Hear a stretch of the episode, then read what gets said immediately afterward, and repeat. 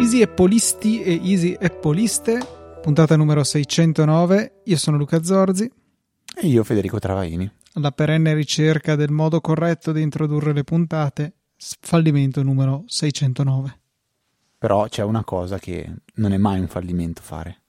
Non è mai un fallimento ricordare i donatori che hanno reso possibile anche questa seicentonona puntata. Sono tre questa settimana, sono Nicola Gabriele D, Davide Tinti e Giorgio. Grazie mille per il vostro generoso supporto e come al solito grazie anche a te che in questo momento stai valutando l'opportunità di rientrare in questa lista di personaggi illuminati che rendono possibile eh, il trasferimento di questi bit dai nostri Mac ai vostri auricolari, anzi al convertitore digitale analogico che alla fine alimenta i vostri auricolari. Quindi c'è tanta strada da fare e grazie al vostro supporto possiamo certamente farlo. Apple Pay, PayPal, Satispay, ci sono centomila modi per supportarci e tutti sono ben elencati e descritti nella sezione supportaci del sito easy podcast punto it. Mazzate, bravo. Chissà se pensano, qualche ascoltatore pensa che noi ci prepariamo questo, questa finta gag, invece è tutto. Penso che, che sia molto chiaro a chi ci abbia ascoltato più di mezza volta che non c'è nulla di, eh, di copione, ecco, è tutto tirato fuori così a braccio dalle nostre menti contorte. Vero, verissimo.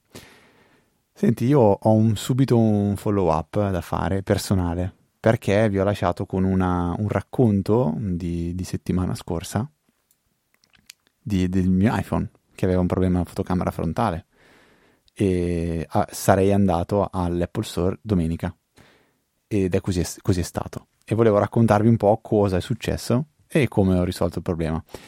Praticamente eh, classico, a, a, classica accoglienza all'Apple Store del Fiordaviso a Milano. Quindi entri, qual è il tuo problema, ehm, fotocamera anteriore dell'iPhone, ti fanno la diagnosi, quindi eh, collegano il telefono alla rete wifi loro, fanno una diagnosi totale dell'iPhone e poi dice tutto a posto, adesso facciamo un test per la fotocamera. Test della fotocamera che consiste nel praticamente fare delle foto e individuare i problemi e segnalarli. Nel mio caso il problema era vabbè, abbastanza palese, si vedevano questi, questi difetti, questi pallini che erano viola scuro sulla foto, sulla fotocamera frontale. Allora lui praticamente ha fatto una foto con la, con la fotocamera frontale della, dell'iPhone e poi toccando sullo schermo venivano, cioè, segnava come se fossero delle no- annotazioni dove erano i difetti. Dopodiché mi ha fatto, ma, ma ha riconosciuto il problema, mi ha fatto disabilitare i soliti Face I D e eh, trova il mio iPhone e poi mi ha detto guarda un paio d'ore e eh, Ti, ti sostituiamo la foto, il, il, il gruppo di fotocamere del tuo iPhone. E mi fa, fortunatamente abbiamo un kit di ricambio e quindi non devo farti tornare, ma te lo posso fare adesso, cosa che mi ha fatto molto contento. E mi ha detto guarda non ti preoccupare che non dovremo neanche ripristinare l'iPhone, perché tanto è solo una sostituzione hardware che non implica eh, il ripristino del telefono, a meno di problemi. Perfetto, allora io Vado, vado sereno a ehm, diciamo così a fare a, a far fare il giretto per il centro commerciale con tutte le difficoltà del mondo nel rendersi conto che senza il telefono è, è difficile coordinarsi, perché stavamo aspettando degli amici e, e, e tutto ad un tratto mi rendo conto che non potevo più comunicare con loro. Fortunatamente con l'Apple Watch comunque avevo eh, configurate le, le carte di credito, quindi potevo anche andare avanti a pagare con l'Apple Watch. Poi piccola parentesi, avevo anche il portafoglio, quindi non era un problema. Torno dopo pranzo a recuperare il mio iPhone, entro e mi accoglie una, un, altro, un altro Genius. Devo dire che il primo che mi ha servito è stato veramente gentilissimo e pro- professionale. Il secondo non è stato da meno, eh, molto molto alla mano, molto molto molto Jesse Pinkman, io bella fra, e mi, mi ridà l'iPhone e vedo che è ripristinato. E dico no, che palle, faccio, guarda, speravo non, non lo ripristinate, ma aveva detto di no. Mi fa eh no, però può succedere, può faccio, succedere. Ma, ma quindi cos'è, me l'avete sostituito? Cos'è che ho detto? Può succedere, cioè. E ha detto può succedere che durante la riparazione devono fare un ripristino, non lo so, è stata la classica risposta politica. Dico, vabbè, mi fa, ma non hai fatto il backup? Faccio, no, no, guarda, ho tutto, è solo la rottura di Bali doverlo fare. Ho, ho detto, vabbè, ma quindi me ne avrete dato uno nuovo, immagino. Mi fa, no, no, vedi che ci sono gli stessi difetti che aveva il tuo prima. Guardo l'iPhone e aveva dei segni che ho detto, porca miseria, non mi sono proprio accorto di aver fatto sti segni sul telefono, sui bordi laterali, proprio un segno. Dico, boh, stranissimo. Poi lo guardo un attimo, dico, vabbè, ehm, ok. Inizio a configurarlo, metto, faccio le prime cose e stavo per andarmene. Dopodiché, non so perché ho avuto questo flash, lo giro e dico, ma ha solo due fotocamere questo iPhone. Il mio è un quattordici Pro. Faccio, scusa un attimo, eh. Guarda che questo non è il mio iPhone. E lui mi dice, guarda, io qua il, la, la custodietta di, di quella, la, la, la, la, la multi, la pluriball, con su scritto Federico Travaini. Sei tu Federico Travaini? Faccio, sì, sono io, ma questo non è il mio iPhone. Cioè, gli ho tirato fuori anche la cover che avevo, detto, guarda, questa è una cover di un quattordici Pro, questo è un quattordici normale, o, o dir- non lo so onestamente in quel momento, perché esiste il quattordici viola, penso, il mio quattordici Pro viola, questo qua era un quattordici, già il colore un po' mi, mi, mi, sos- mi aveva destato un po' di sospetto, perché non mi sembrava lo stesso, però sai, in quel momento lì un attimo di frene- frenesia, allora dico, no, scusa, guarda che non è il mio iPhone, punto. Cioè, non è un quattordici Pro. Allora fa, eh, avranno fatto confusione, torna dentro e dopo cinque sei minuti esce col mio iPhone, con il mio wallpaper, eh, tutto, tutto come era prima, e dico, ok, grazie, ho provato subito la fotocamera e è stata sistemata, quindi non ho, mh, diciamo così, non ho, non ho perso nulla, non ho perso neanche più di tanto tempo, e, ma vabbè, si è scusato, giustamente, così, e mi ha chiesto di controllare che la fotocamera non avesse più il problema. Allora io ho provato a fare un selfie così a inquadrarmi e effettivamente il problema è stato risolto completamente. Gli ho provato a chiedere se è vero che è un, de- un difetto, diciamo, causato dai laser, e lui mi ha detto no, non credere a quello che leggi su internet, e gli ho detto no, guarda che l'ho letto, in realtà era una cosa quasi una, una mezza Apple guideline sui danni da laser, quindi ho detto una cosa semi-ufficiale. E poi la cosa curiosa invece è che è stato lui a chiedermi come mi trovavo con l'Apple Watch Ultra. E allora abbiamo scambiato due chiacchiere, lui dice no, mi sembra un po' grande, eh, un po', un po' fastidioso, un po' così. E ho detto guarda, no, in realtà è una cosa che ti abitui abbastanza, abbastanza in fretta. L'unica, oggi, oggi dopo, non è un anno che ho l'Apple Watch Ultra, ma saranno boh, sei mesi, sette mesi, eh, la cosa, il difetto che riscontro più, diciamo così, più, più, più consistente rispetto agli altri Apple Watch che ho avuto, è che mi capita molto spesso di eh, attivare delle, delle di toccare lo schermo involontariamente, e quindi mi trovo l'iPhone e l'Apple Watch in, non so, l'applicazione del meteo, in cose che io non ho mai aperto, e non so dire però se è dovuto alla dimensione dello schermo che è più grande, al fatto che il display sia always on, quindi tendi a risvegliarlo più semplicemente perché basta toccarlo, o al fatto che sto usando un quadrante diverso da quello che usavo di solito, che ha sui quattro angoli quattro applicazioni, quattro complications che possono aprire applicazioni. Quindi diciamo po- dov- dovrei fare la prova, e magari lo farò, di mettere la, la schermata quella di, di Siri, eh, che è quella che usavo prima, tenere quella e vedere se mi capita ancora di... di attivare per sbaglio la, la, le applicazioni. Invece c'è un pregio, un pregio che non so se è un, è un mio bias o la simpaticità, che funziona no no è che funziona molto meglio ehm, sotto la doccia. Cioè sotto la doccia l'Apple Watch ehm, che avevo prima era inusabile, perché non riuscivi a fare niente sotto la, non so se anche te capita di usare l'Apple Watch mm, sotto no, la doccia qualche volta, raramente, ah, lo togli. Con, con quello da quarantaquattro millimetri non riuscivo assolutamente a farlo, mentre con, a far niente, con, quello, con questo qua riesco a fare praticamente quasi tutto, e non so se è un discorso di miglioramento del, dello schermo per il fatto che sia l'ultra, che lo usi in condizioni strane, che lo puoi usare anche sott'acqua, subacqueo, o se è il fatto semplicemente che essendo lo schermo più grande il mio dito diventa relativamente più piccolo, e quindi è come se ehm, fosse più preciso quello che stai toccando, e lo schermo non, non impazzisce più come prima. Prima non capiva cosa stavi toccando. Quindi questa, vabbè, è un po' il mio racconto, la mia, la mia avventura.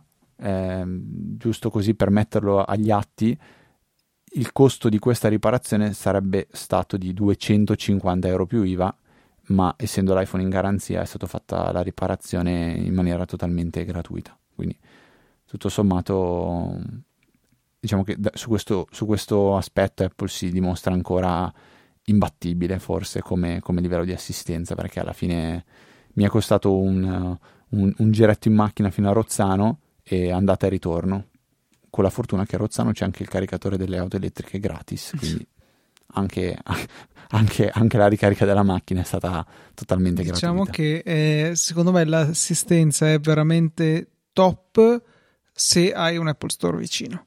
Se invece non hai un Apple Store vicino, eh, forse è ancora meglio Amazon, perché sono veloci a fare tutto. Però di certo se la, cioè siamo, stiamo parlando a livelli altissimi, se la giocano molto bene. Vero, dimmi se tu di Amazon hai notato che comunque negli anni è un po' degradata, è degra- degradato, no, non in maniera drastica, però è mutato un po' il servizio di, dei, dei resi e, e di riparazioni, perché io l'ho notato parecchio, tu no? No, onestamente no, mi, mi è successo che si sia rotto per l'ennesima volta. Io in realtà da, a casa dei miei dei P O E splitter, che sono dei dispositivi che ehm, come il nome suggerisce separano la parte dati e la parte alimentazione dai cavi di rete eh, che sono alimentati da uno switch P O E, quindi consentono di alimentare da remoto dei dispositivi che nativamente non lo supportano. Ci sono ad esempio de- un paio di telecamerine di sov- sorveglianza che si alimentano con l'U S B e non direttamente da- dalla porta di rete. Ecco, con questi cosini della T P-Link, che vi lasceremo nelle note della puntata a titolo di curiosità, è possibile estrarre il, appunto, l'alimentazione e telealimentarle tramite rete. Il problema è che eh, ne ho avuti diversi negli anni e tendenzialmente dopo un po' muoiono. Ora, questo è successo esattamente nel suo secondo compleanno, de, de, cioè letteralmente il giorno che l'ho comprato, due anni dopo si è rotto.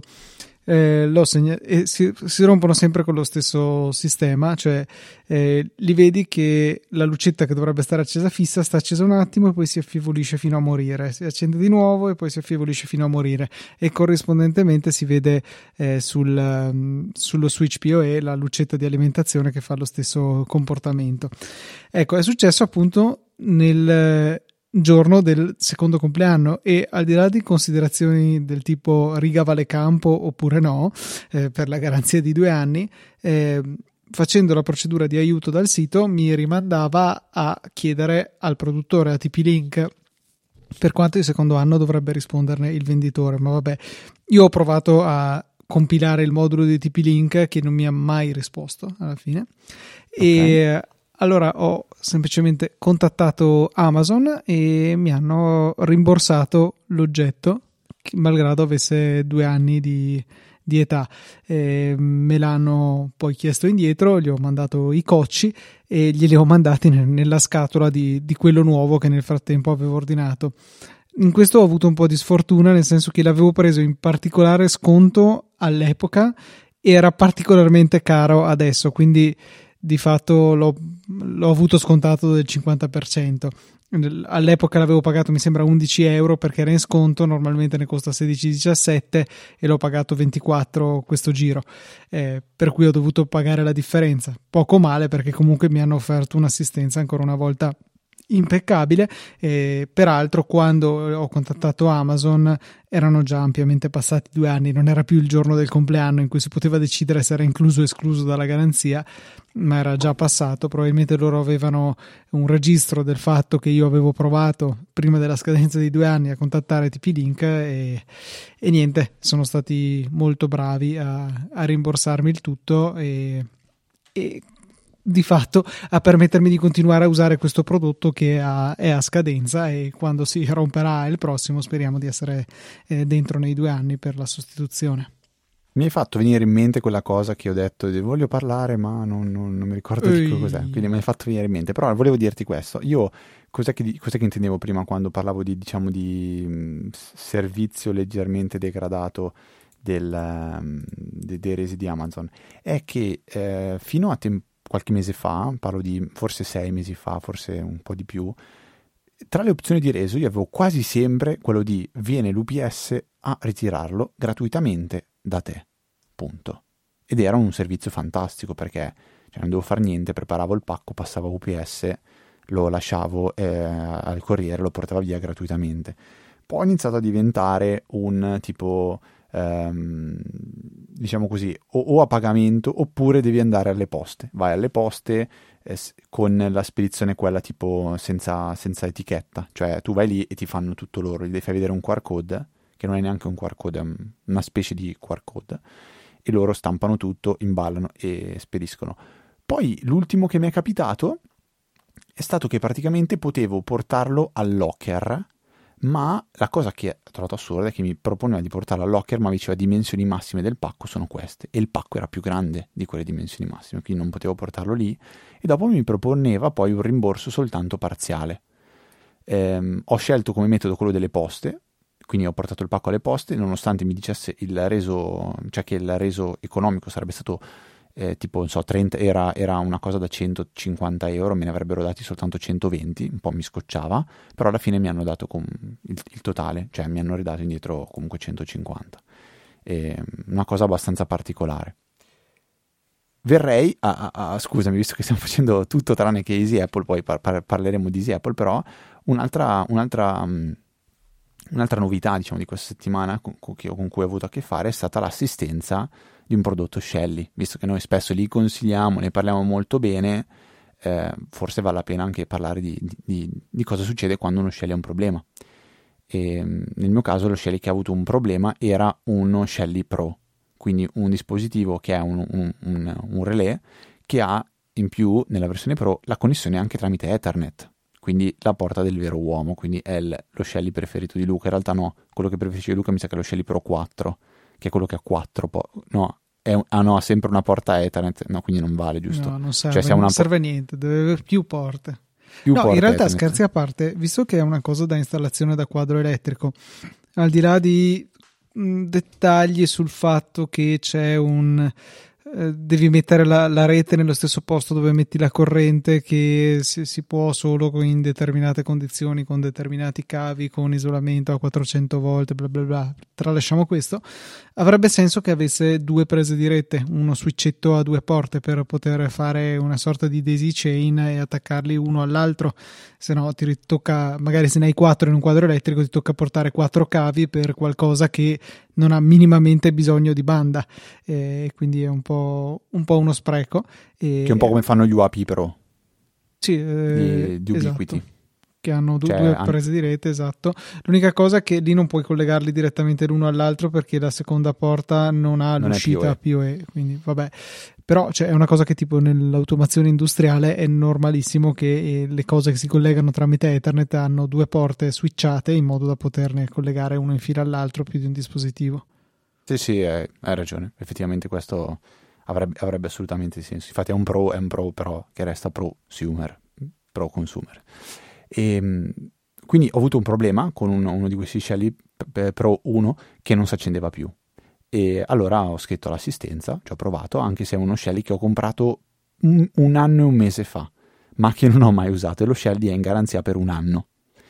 E, un anno e un mese fa scrivo comunque all'assistenza, gli spiego qual è il problema e loro mi rispondono Eh, voglio, voglio, voglio sapere tipo come l'hai connesso, se l'hai connesso giusto, se, se mi fai le foto, così. Guardami che ti sto dicendo che ho, ho uno Shelly che funziona perfettamente, lo tolgo, gli sostituisco l'altro Shelly e non funziona più, quindi non può essere la connessione. E loro mi hanno risposto no, devi mandarmi le foto spiegandomi ogni singolo cavo a che cosa è connesso. Gli ho detto scusami se insisto, però ti sto dicendo che cioè ne ho uno che va da un anno senza problemi tuttora, se faccio lo, il cambio tra quello che va e quello che non va, quello che non va non va.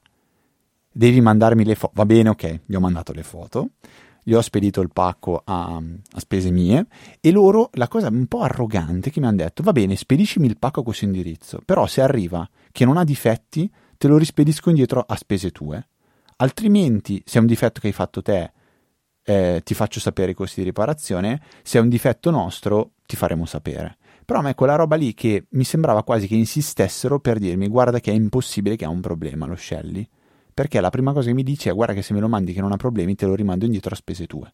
Cioè, boh, non, non, non so, non mi è sembrato molto educato ed elegante come, come atteggiamento. Eh. L'avrei detta come ultima cosa, cioè mandamelo, eh, verificheremo eventuali problemi, poi se è un difetto nostro te lo restituiremo in garanzia o, o mille cose, non so, se è un difetto che, che, che hai causato te ti faremo un preventivo per la riparazione, se non ci sono problemi te lo rimandiamo a tue spese. Così. Fatto sta che stamattina mi è arrivata la mail dicendo guarda confermiamo che c'è un difetto e eh, te ne invieremo uno in, in garanzia gratuitamente. Quindi tutto questo per dire cosa? Nonostante le magari iniziali difficoltà di dialogo, di comunicazione, però anche qui è un servizio di assistenza che ha funzionato veramente molto bene e nonostante fosse fuori dalla garanzia del, se non sbaglio hanno un anno di garanzia, ho letto sul sito di Shelly, nonostante tutto questo mi è stato restituito il dispositivo che era, che era danneggiato, che io non ho praticamente mai usato, cioè anzi l'avevo configurato a suo tempo E, e poi mai usato. Quando adesso sono andato a installarlo eh, non, non si accendeva proprio più, quindi temevo di aver, che potesse aver fatto io un, un, un danno, diciamo, ecco. E ah, ecco, ovviamente non era stato acquistato tramite Amazon ma tramite il sito Shelly ufficiale, altrimenti sarei potuto passare tramite Amazon e sicuramente mi avrebbero fatto meno domande, però eh, un prodotto di, di qualità. E Luca, non so se hai visto che tra l'altro io me l'ero perso, esistono adesso gli Shelly Plug S italiani. Eh no, forse sì, l'avevo visto ma mi ero anche dimenticato nel frattempo. Quindi, eh, no, utile quel... perché non sempre c'è un asciugo da monitorare o dove attaccarla, insomma, perché eh, guarda, anche... io con le, con le prese di Natale, cioè per fare le prese di Natale eh, smart con Shelly, è una presa italiana a cui devi mettere un adattatore da italiano asciugo che entra nello Shelly Plug S, però poi la presa a muro è italiana, quindi devi mettere un altro asciugo che fa da, da asciugo a presa italiana, quindi praticamente ci sono tre adattatori. Era lungo mezzo metro, arrivava sì, in mezzo alla sì, stanza. Sì, era lungo almeno venti centimetri, e, quindi diciamo sicuramente poco, poco bello da vedere. Invece adesso con queste prese italiane, ho visto che c'è quella italiana e quella inglese, però presa italiana e funziona sempre con il monitoraggio della, della, della potenza, dell'energia.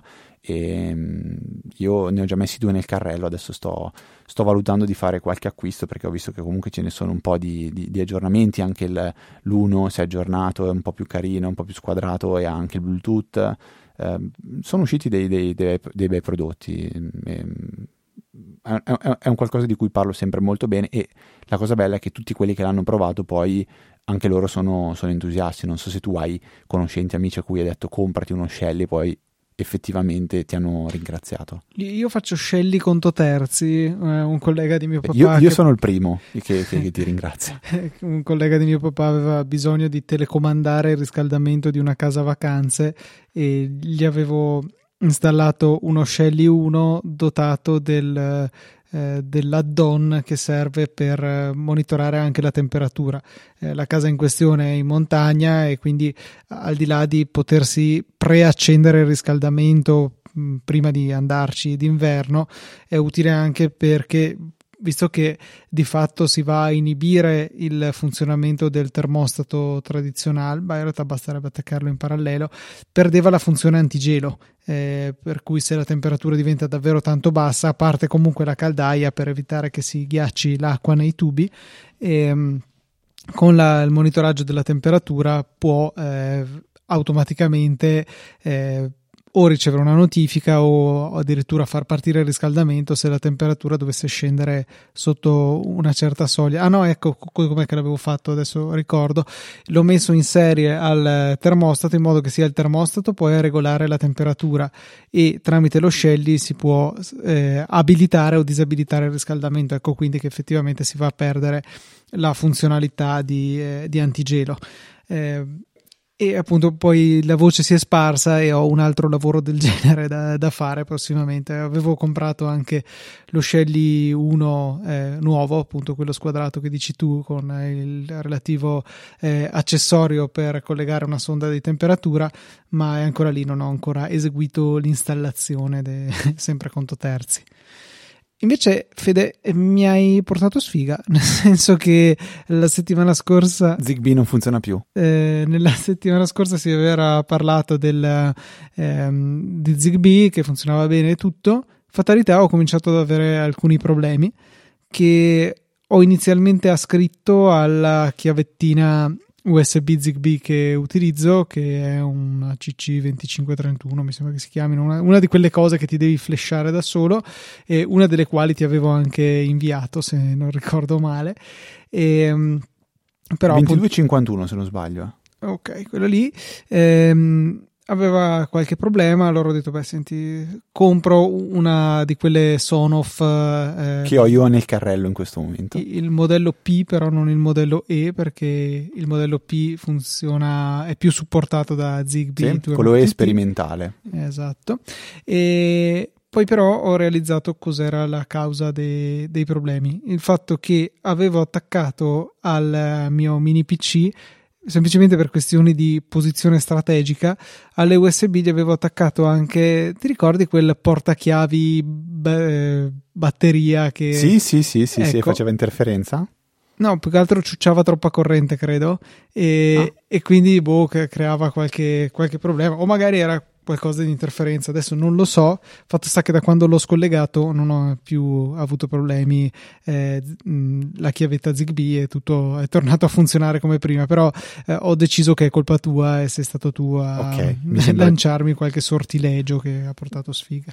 Ma ti dico, guarda, io ho provato a, anch'io a, a applicare qualche modifica alla rete eh, Zigbee, proprio perché a me cosa capita ogni tanto, che, eh, che apro una finestra, la chiudo e per lui resta aperta, e quindi quando poi attivo l'allarme mi dice no, guarda che con la finestra è aperta, quindi l'allarme non lo attivo. Poi non è difficile, perché comunque da Home Assist- Home Assistant posso dirgli forza che le- quell'entità lì, quella finestra lì diventa chiusa, in modo che ehm, l'allarme poi lo posso attivare ugualmente, perché è, è come se sostanzialmente voi inserite un allarme con, la, con una porta di, di, di casa aperta, l'allarme scatterebbe istantaneamente, quindi cosa fa? Non lo, non lo attiva e vi dice guarda che quella roba lì non me lo sta facendo attivare.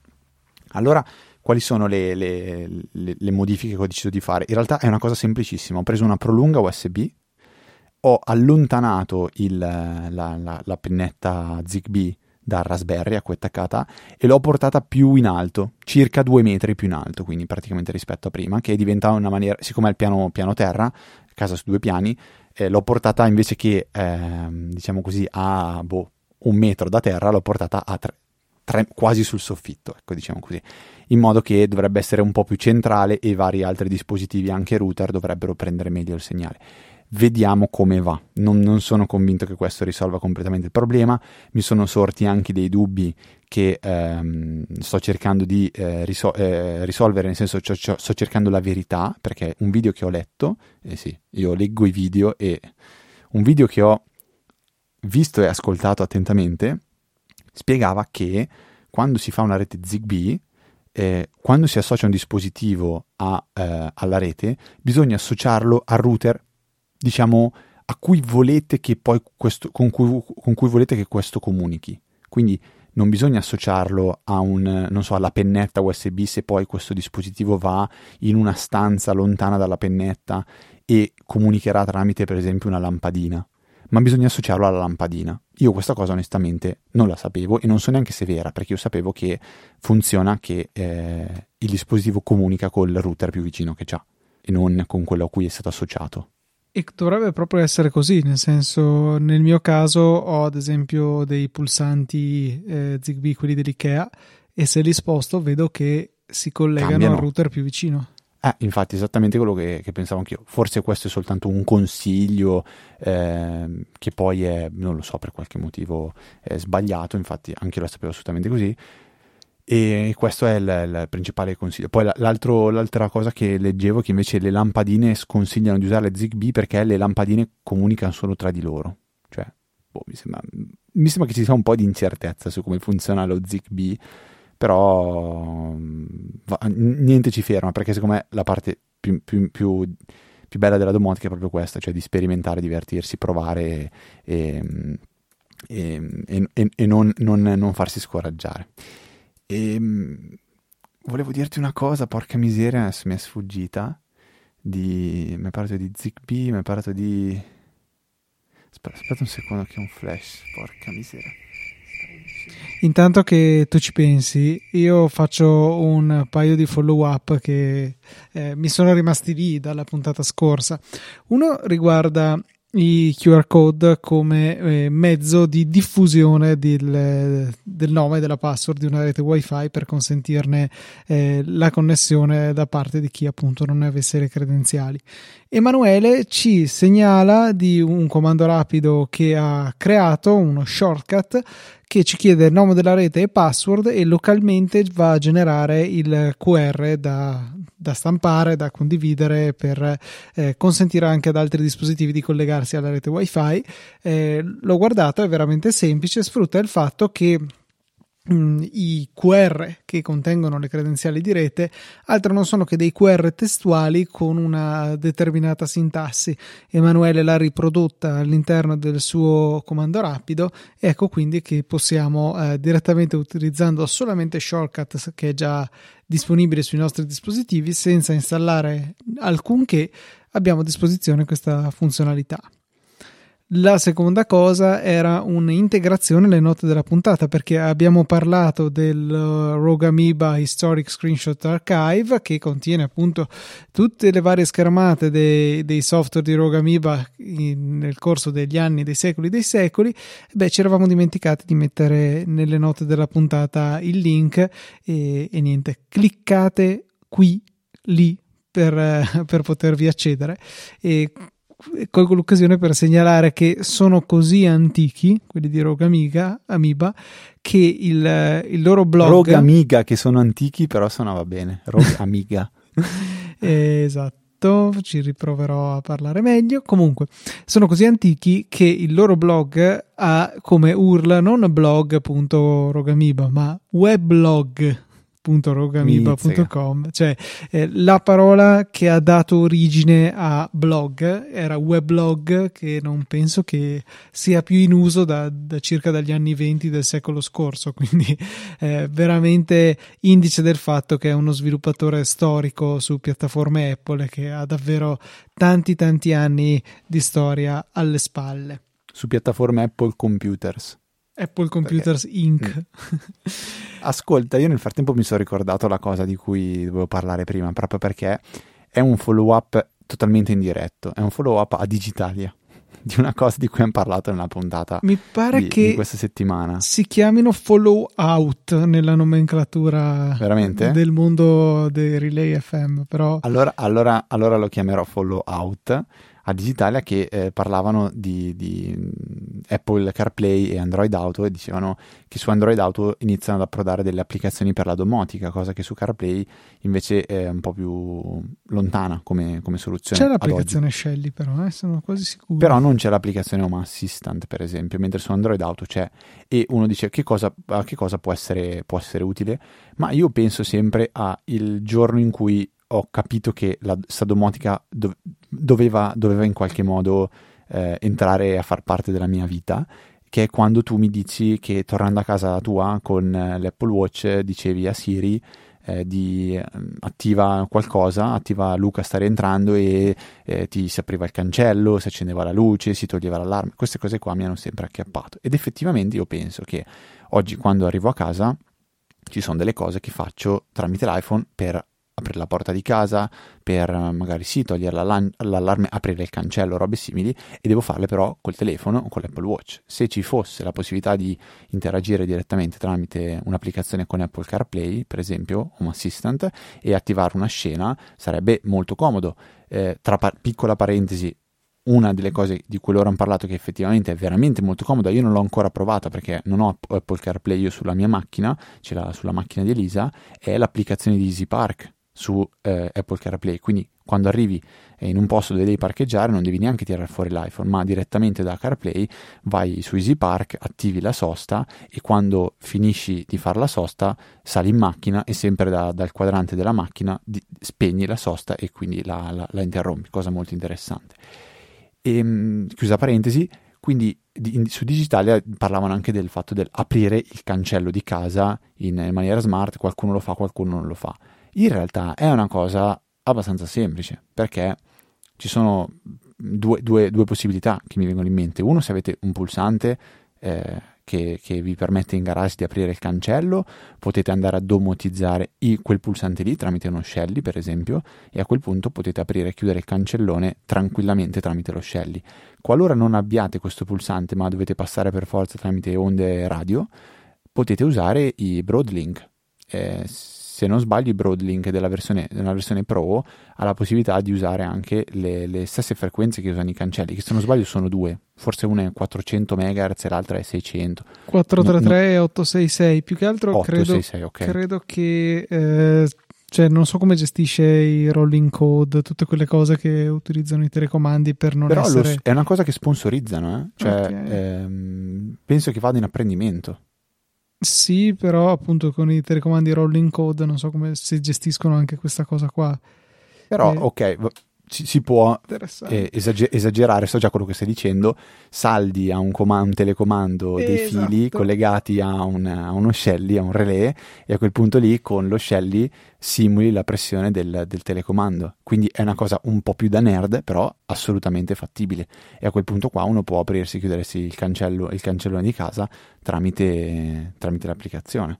Un'altra integrazione che in realtà è già nativa su CarPlay riguarda quella di HomeKit, e quando ci si avvicina a casa propria compare un pulsante per dire apri qualora abbiamo un, un'entità di tipo cancello eh, disponibile su, oppure porta del garage disponibile su HomeKit, e appunto riconosce casa nostra e ci propone questo pulsante solamente quando siamo in prossimità di essa, che può essere utile però può essere anche limitante. È abbastanza comune ad esempio avere il cancello carraio e poi la bascula del garage, soprattutto se si è magari in un condominio o comunque in una situazione dove il nostro non è l'unico garage o magari non dà direttamente sulla strada, e in quel caso per, quindi la funzionalità di HomeKit risulta un po' limitante, perché ne viene proposto uno e uno solo e non credo nemmeno ci sia la possibilità di scegliere quale, se se ne ha più di uno, quale venga mostrato.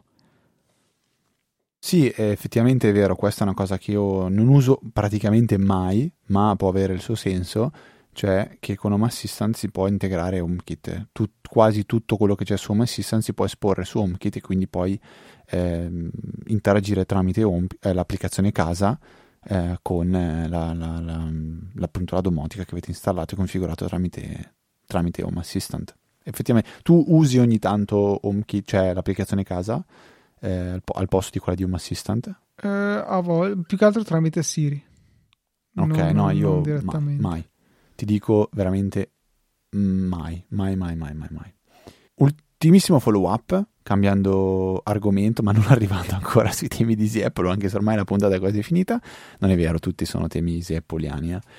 È un follow up che, su, su una perplessità che è nata nella Easy Chat, cioè la scorsa puntata io avevo detto che ChatGPT continuava a funzionare tramite le A P I e quindi tramite lo shortcut che nel mio caso era quello di Giacomo Melzi, e qualcuno mi ha detto ah cavolo, a me non funziona più. Allora attenzione, perché per funzionare Eh, dovete avere ehm, del credito sul vostro account di ChatGPT. Quindi nel caso in cui abbiate creato un nuovo, un nuovo profilo, un nuovo, un nuovo account, eh, avete del credito che però si esaurisce entro non mi ricordo quanto. Luca prima mi suggeriva due mesi, onestamente non me lo ricordo, mi pare di ricordare, potrei sbagliarmi, ecco, ecco vabbè, comunque c'è un tempo limitato dopo, di, dopo il quale il credito si esaurisce, scade, quindi non potete più, ehm, più utilizzare le A P I.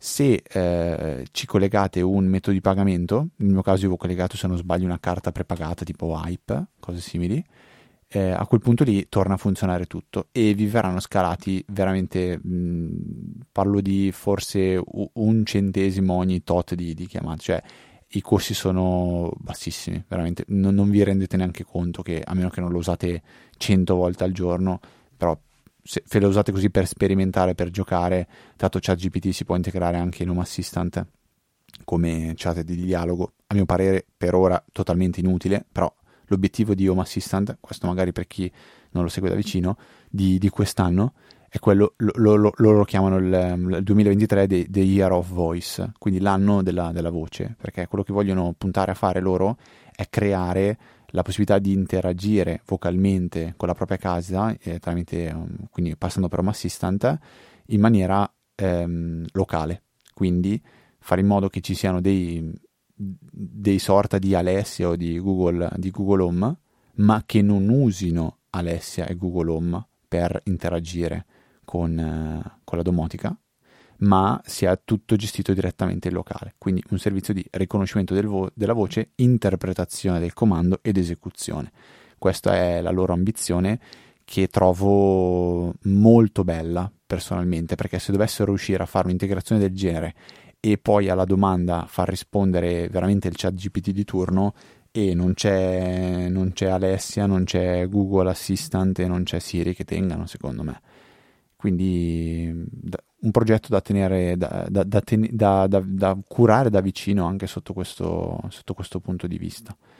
E basta, io ho, ho, ho, ho, va bene, ho esaurito sia le parole, infatti sono passato ai versi, sia i follow up e sia le idee, quindi lascio a te l'onere di introdurre l'ultimo argomento di questa puntata. L'ultimo paio, perché in realtà sono una combo. Il primo è un video che ho guardato con grande soddisfazione l'altro Sul giorno. Marrone? No. Per caso? No. Quello, tra l'altro, dovrei rivederlo perché l'avevo trovato davvero avvincente. Ti manca qualche passaggio? Sì, sì, sì, sì. Anche ci sono dei bei video sul funzionamento delle lavastoviglie, che è piuttosto eh, importante. Quello, quello ti giuro che lo vedrei volentieri. Eh, guardalo e ti... ti parla, lo mandi, lo metto nelle note della puntata. Ok, ok, poi lo recupero. E in realtà penso che siano tre video per un totale di ben più di un'ora, se non, se non erro, ma, ma va bene. Eh, l'importante è seguirlo con attenzione. No, questo video di The Verge parla del, dell'I S A, del computer che era nato poco prima del Macintosh, che poi è stato divorato dal Macintosh. Stiamo parlando degli anni ottanta, e è un pezzo di storia di, di Apple che è interessante conoscere. E, ecco, è un video di una decina di minuti, non, non vi porta via tanti secoli, e secondo me è un pezzo di storia interessante e è ben realizzato. È una sorta di micro mini documentario che vi consiglio di guardare senz'altro. Posso provare a fare un, così, indovinare una cosa? Che sia un video da una decina di minuti, secondo me porterà via una decina di minuti, però non lo so, eh? No, nove minuti e cinquantotto dovrebbe portare okay. via. Poi però in realtà non guarderai il finale perché non, non dicono niente interessante, quindi direi che massimo nove minuti e mezzo. Però magari guardato anche all'uno virgola cinque per... Stavo proprio per suggerirlo, quindi non è detto che occupi dieci minuti. Ma guarda, io l- il poter velocizzare video su YouTube secondo me è una delle cose più time saving che, che esista. Ah, time saving, attenzione che la Meloni mi, ci mette la multa, ci mette l'explicit sul, sul podcast se usiamo termini in- inglesi. Beh, ma noi già siamo Easy Apple, quindi siamo già condannati a chiudere probabilmente, però vabbè, sì, basta, probabilmente chiud- sì. Fermiamo la politica in Easy Apple.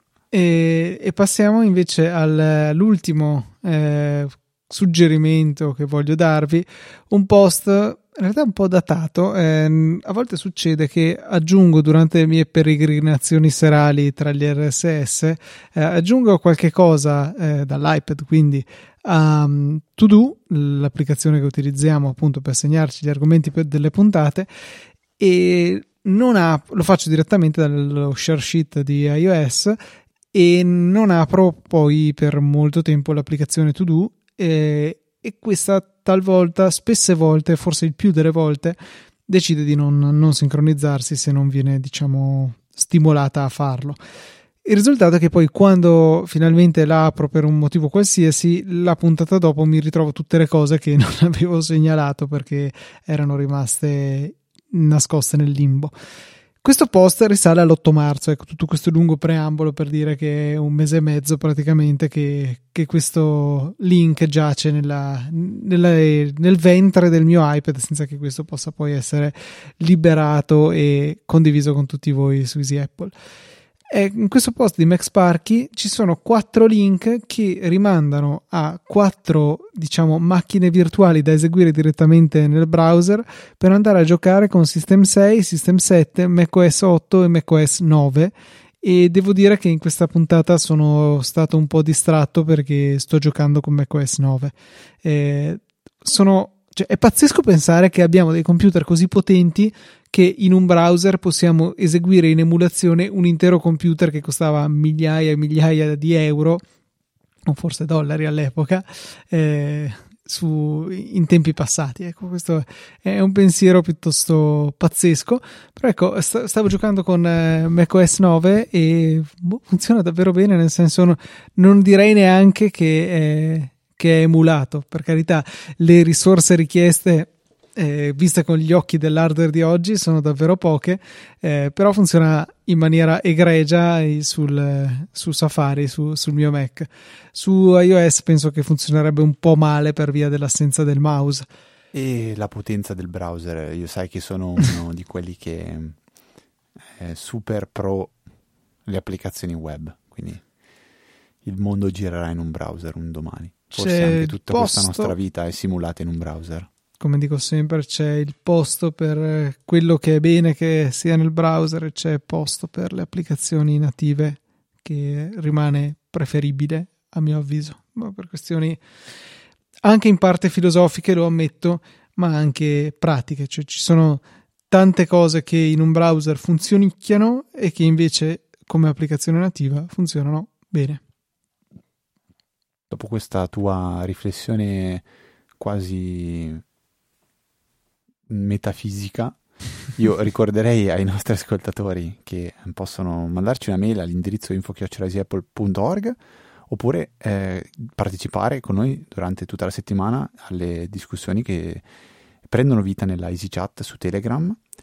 Se avete piacere di supportare il nostro lavoro lo potete fare tramite una donazione, eh, potete usare Satispay oppure altri metodi di pagamento che trovate sul nostro sito easy apple punto org nella sezione supportaci.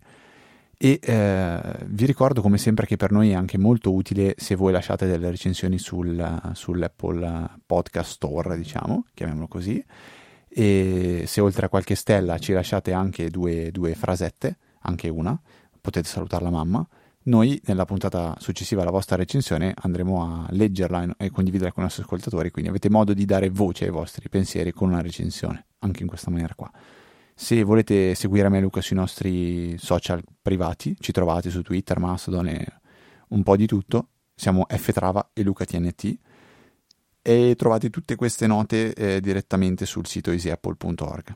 Se è la prima volta che ci ascoltate, benvenuti su Easy Apple. Per questa seicentonona puntata o novesima, come diresti tu? seicentonovesima, però prima ho detto seicentonona, mi sembra più altisonante. seicentonona. sessantanove puntata e tutto. Un saluto da Federico, un saluto da Luca e noi ci sentiamo venerdì prossimo alle ore diciassette con una nuova puntata di Easy Apple.